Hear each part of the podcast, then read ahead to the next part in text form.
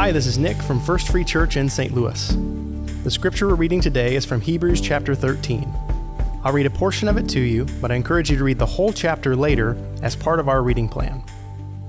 Hebrews chapter 13, verses 1 through 3 and 15 and 16. Keep on loving each other as brothers and sisters. Don't forget to show hospitality to strangers, for some who have done this have entertained angels without realizing it. Remember those in prison as if you were there yourself. Remember also those being mistreated as if you felt their pain in your own bodies.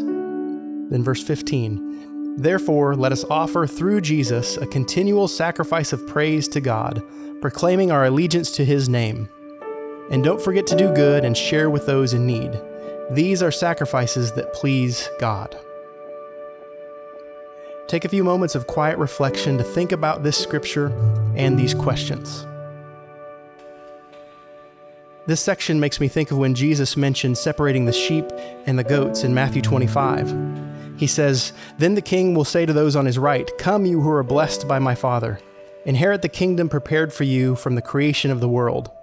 For I was hungry, and you fed me. I was thirsty, and you gave me a drink. I was a stranger, and you invited me into your home. I was naked and you gave me clothing. I was sick and you cared for me. I was in prison and you visited me. Why do you think hospitality is such an important virtue to Jesus?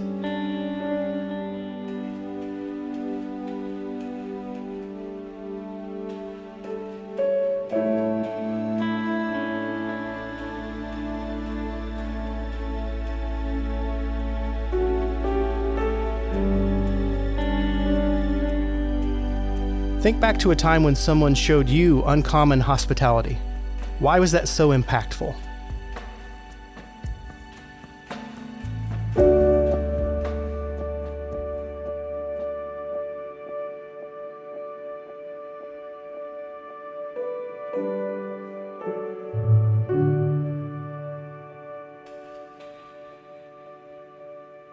It's often easy to show hospitality to those we know family or friends, coworkers, fellow church members.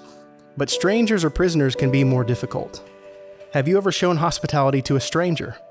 How did that impact them and you?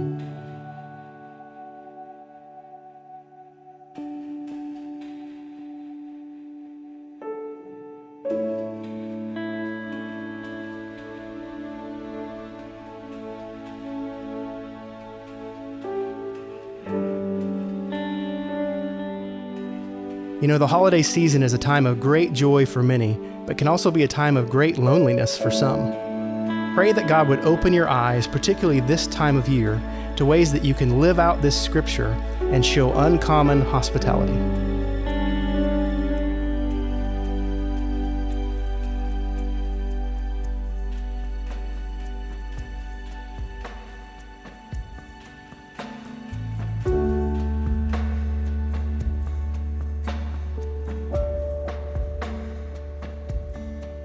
Well, thanks for spending some time in God's Word with us today. May God bless you and give you ears to hear and a heart to obey His Word.